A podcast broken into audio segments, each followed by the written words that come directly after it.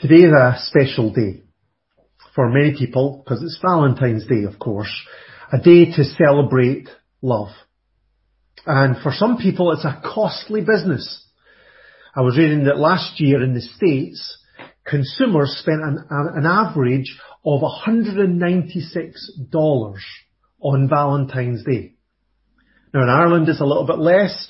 The average man spends $44 on flowers, even less in County Wexford for some time, some reason, and in some households in, Enniscorthy it's even less. Sorry Lorna. But this spending isn't just for couples. Some people will buy gifts for their family and their friends, their co-workers, and even their pets.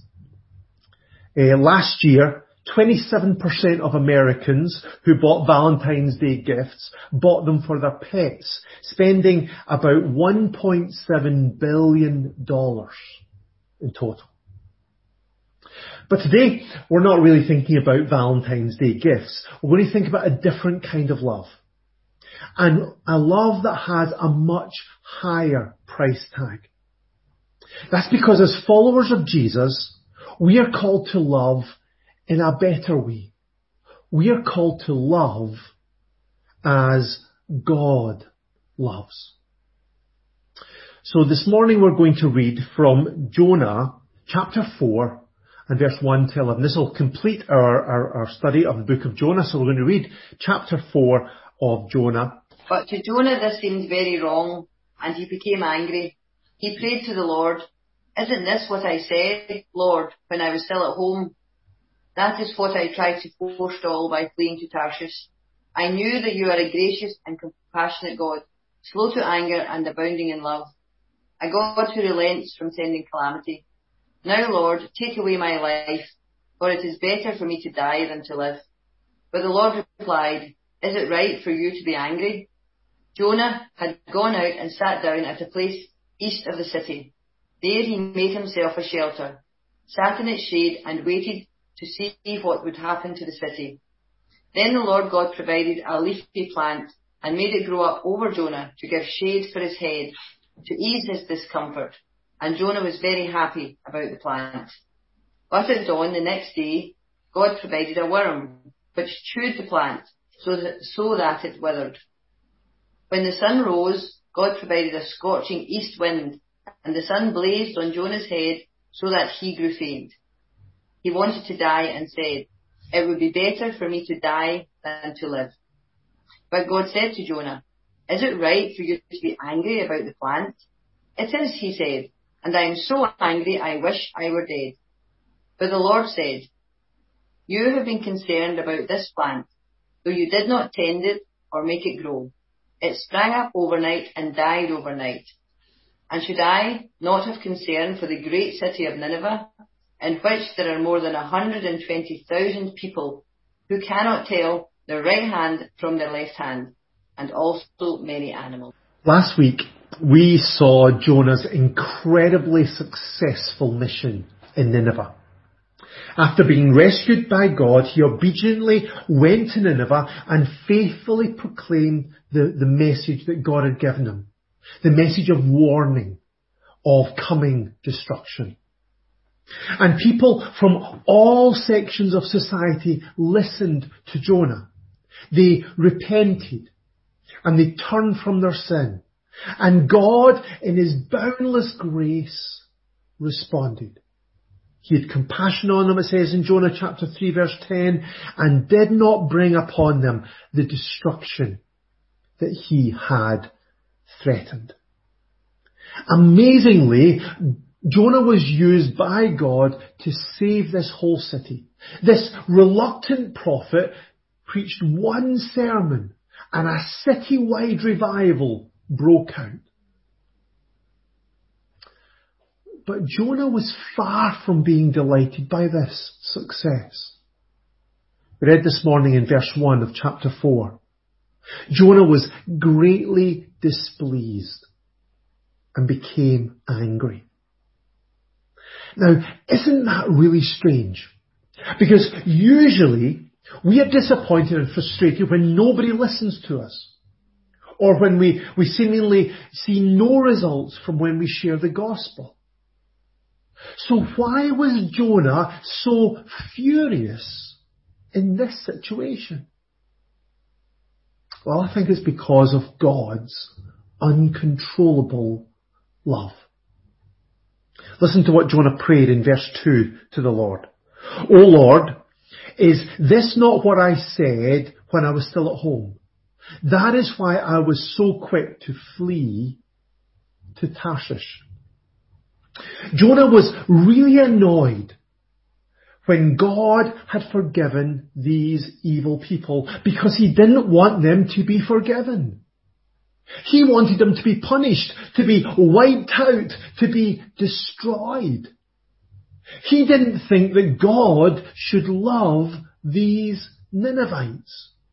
Certainly not bless them. Certainly not listen to their prayers.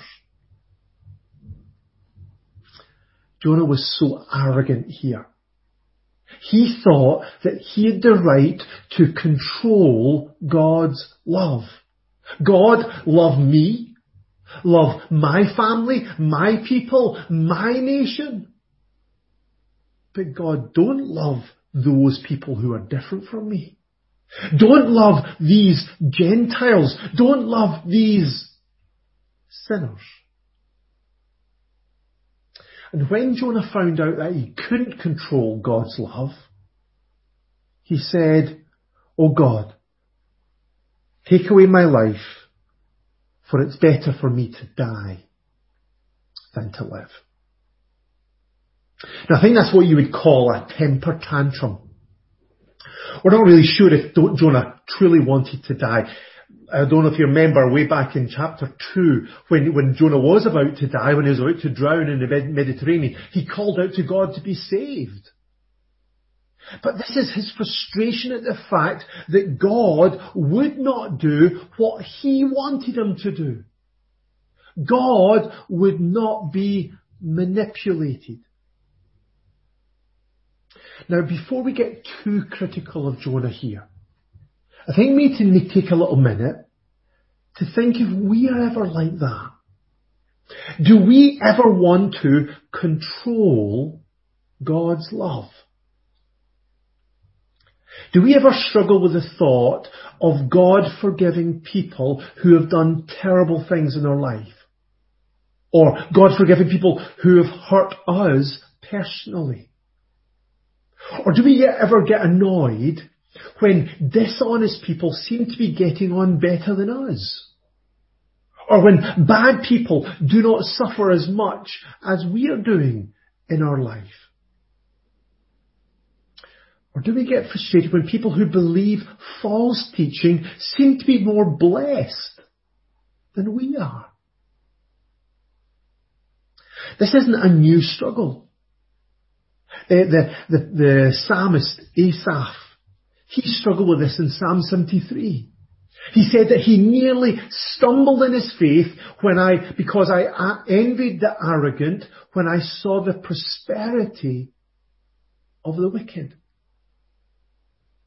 And then this is also what the older son in Jesus' parable complained about. When his prodigal brother came home, his dad welcomed him and threw a party. But the older brother was furious with his dad. This is what he said in Luke chapter 15. All these years I have been slaving for you and never disobeyed your orders. Yet you never gave me even a young goat so that I could celebrate with my friends. But when this son of yours who has squandered your property with prostitutes comes home, you kill the fatted calf for him. He was furious that his father loved his wayward son. So I wonder if we ever accuse God, even maybe silently under our breath, that God's love is not fair. Do we ever want God to love us and not others. I think if we're honest, most of us would admit that sometimes we want to control God's love. And when, we're, when we can't, sometimes we get angry, just like Jonah. So Jonah was angry because God was doing something that he didn't like. But this wasn't a surprise to Jonah. Jonah said to the Lord in verse 2 again of our chapter, I knew that you are a gracious and compassionate God, slow to anger, abounding in love, a God who relents from sending calamity. Jonah had a good theological understanding. What Jonah actually said here is very similar to what Moses, what God said to Moses when Moses was getting the, the two stone tablets with the Ten Commandments written on it. This is what God said to Moses at that time in Exodus chapter 34. The Lord, the Lord, the compassionate and gracious God, slow to anger, abounding in love and faithfulness, maintaining love to thousands and forgiving wickedness, rebellion and sin. So Jonah, he knew the truth about God. But his problem was, he didn't like it. So that's why God could challenge Jonah here. Have you any right to be angry? God said to Jonah. And the answer of course is no. Not only because God has the right to do whatever he wants without kind of getting permission first of all from his people, but also because God here was just acting in keeping with his character as he's revealed in the scriptures. This is who God is. He is the God of unconditional love.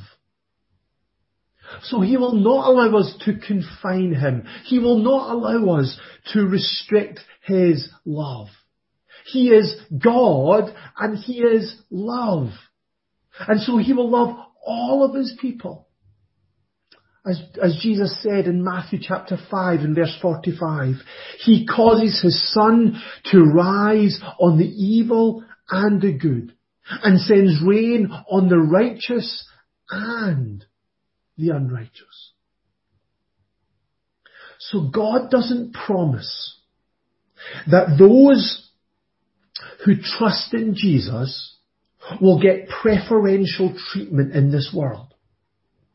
He doesn't promise that those who trust in Jesus will suffer less than others, or they'll suffer, they won't suffer the disappointments or the, the hurts or the illnesses as much as those who reject Him well.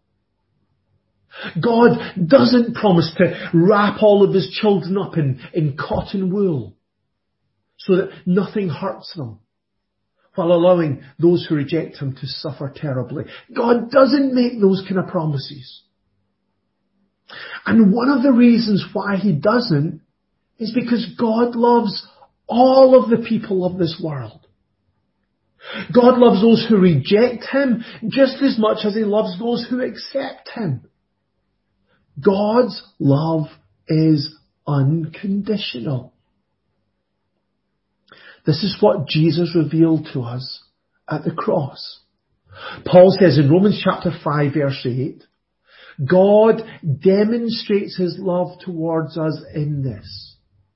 That while we were yet sinners, while we were still sinners, Christ died for us. Today, we are called to look at the cross. See Jesus, the Son of God, dying in agony and shame under the weight of our sin and we're supposed to understand that God loves all of us. Even though we all fall short of the glory of God, even though all of us have rebelled against Him. And then if we have accepted Jesus as our Saviour and our Lord, then we are called to love others in the exact same way.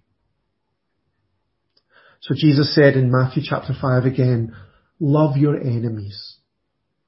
and pray for those who persecute you, that you may be sons of your Father in heaven.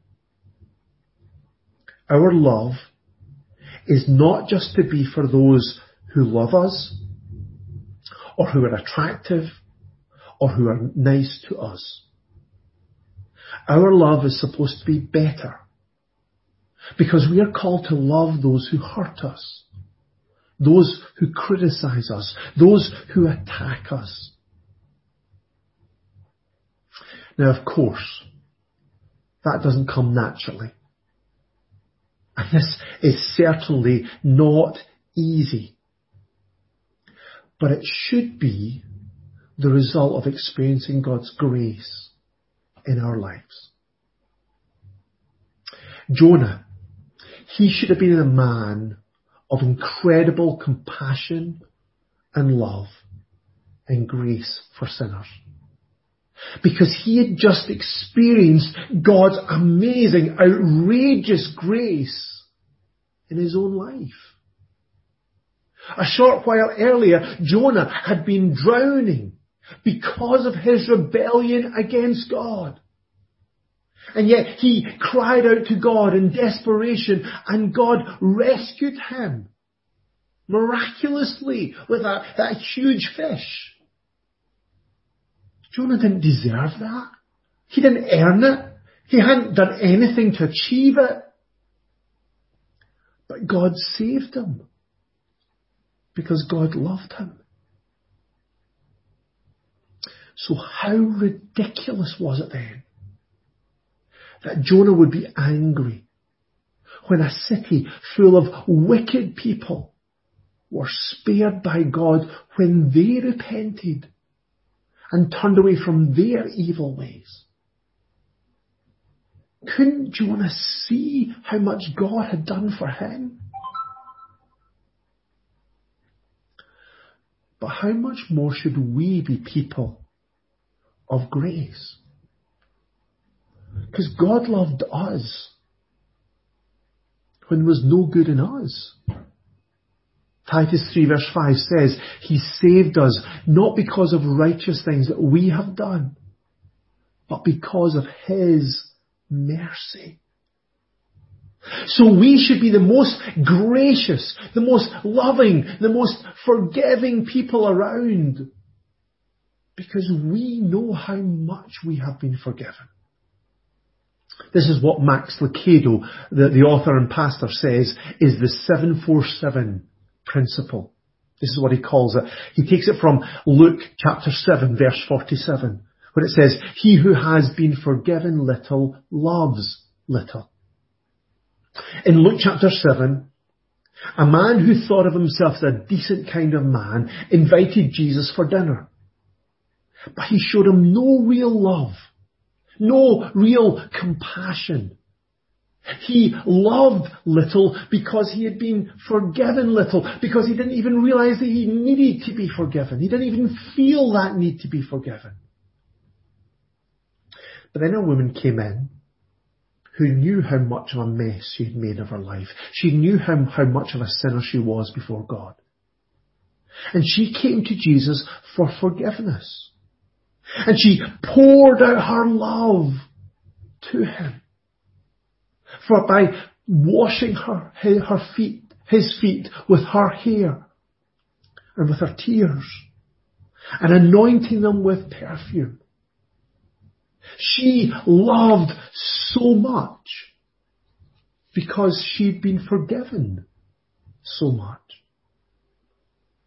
And Lucado wrote that just like the jumbo jet, the 747 principle has wide wings.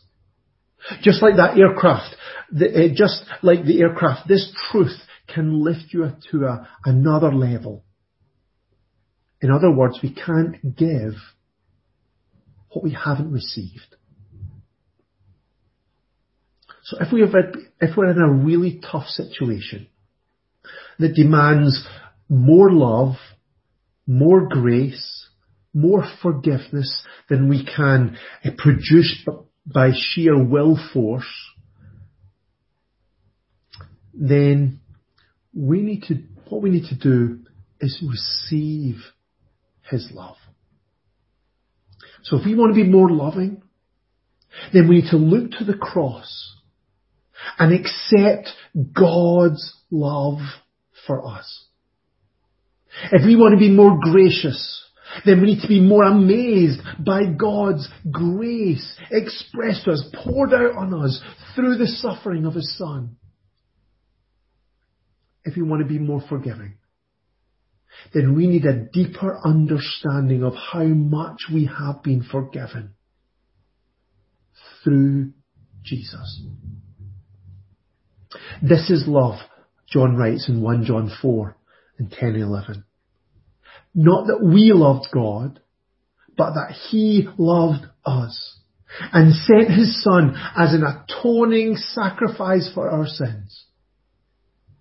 Dear friends, since God so loved us, we also ought to love one another. Jonah had received so much love, and yet he didn't want to share it with others. If we were God at that moment, I think many of us would have got really frustrated with Jonah and just given up on him. He had had his second chance and he blew it again. But God is slow to anger and abounding in love. And so he took another opportunity to teach Jonah here about his love. Jonah went out of Nineveh and sat down uh, to see what would happen to the city. Maybe he was hoping that Nineveh would, would quickly forget about their repentance and turning from their sin and, and they would fall back into their own old ways and God would come and judge them. Now it was really hot, so Jonah, he made a shelter for himself to provide some shade. But then God provided three things to help Jonah. First of all, verse 6. The Lord provided a vine and made it grow up over Jonah to give shade for his head to ease his discomfort. This plant grew miraculously quickly and provided better shade. And Jonah was really delighted. Now he could sulk in comfort. But the next day, verse 7, God provided a worm which chewed the vine so that it withered. Just as quickly as it had grown up, the vine died, destroying the shade that had kept Jonah cool. And then to emphasize this lesson, God provided a scorching east wind. And the sun blazed on Jonah's head so that he grew faint. This was intensely uncomfortable for Jonah. And again, he became even angrier. And again, he told God that he wanted to die. Now, God wasn't doing all of this to, to tease or to punish Jonah. This was another expression of God's love and grace for Jonah.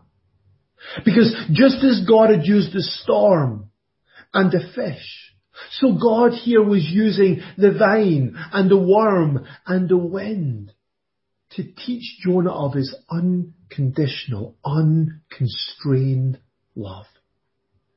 He told Jonah this, verse 10 and verse 11. You have been concerned about this vine, though you did not tend it or make it grow. It sprang up overnight and it died overnight. But Nineveh has more than 120,000 people who cannot tell their right hand from their left. And many cattle as well. Should I not be concerned about that great city? Now some people think that 120,000 people who can't tell their right from their left are the kids of the city. They're the children of Nineveh. Other people think, no, it's the, it's, God is just talking about the adults of that city because they can't tell their right from their left because they can't tell right from wrong. But whatever it means, God was challenging Jonah. You cared for that little plant, but it didn't cost you anything. You, you never invested any time or effort or care in it.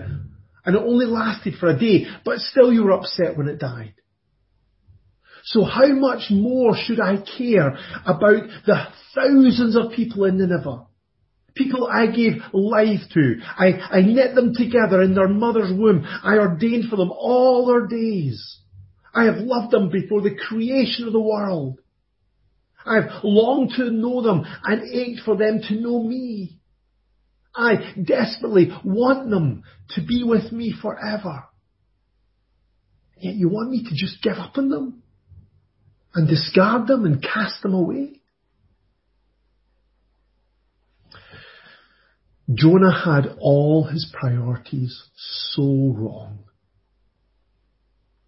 He cared more about the vine than he did about the lives of everybody in the city. He cared more about his personal comfort than he did about the spiritual destiny of thousands of people. He cared more about his national pride than he did about the kingdom of God. But Jesus was not like that. This is what Jesus said about himself in Mark chapter 10 verse 45. The Son of Man did not come to be served, but to serve and to give his life as a ransom for many. Jesus' love for this world was unconstrained by personal interest. He loved us even when it cost him everything. And he calls us to follow in his own, in his footsteps and express that, those same priorities in our lives. So who are we more like? Are we more like Jonah? Or are we more like Jesus? Do we care for things that only last for a short time? Or do we care more for people who will last for eternity? Do we care more for our personal comfort than for the spiritual destiny of the seven billion people on this, on this planet? Or the five million in Ireland? Or the ten thousand people in Enniscorthy? Do we care more for the success of our lives or our families than we do for the coming of God's kingdom? Or are we willing to lay down our ambitions our interests, our rights, our comforts, our reputation, our resources, our safety, even our very lives to share the gospel. The gospel of Jesus with a world that is heading to a lost eternity. Are we willing to love this world? And the book of Jonah finishes there. Abruptly. Just leaves us hanging with this question from God. Should I not be concerned about that great city? I really hope that the fact that this book is in the scriptures, it means that Jonah maybe learned this lesson from God and, and wrote it down to teach the nation of Israel all about God's love but we don't know because we're not told. But maybe this book just ends with this question. So we can't avoid it. So we can't miss it. So we don't miss the force of this challenge. This book has revealed to us again God's uncontrollable, unconditional, and unconstrained love for the people of this world. Yes, they are sinful and self-centered. But God longs for them to come to receive His grace. And that's why He sent His Son into this world. And that is why today He's sending us to go into this world and make disciples of all nations. So this morning, are we going to obey this call? Are we going to love as God loves? Let's pray.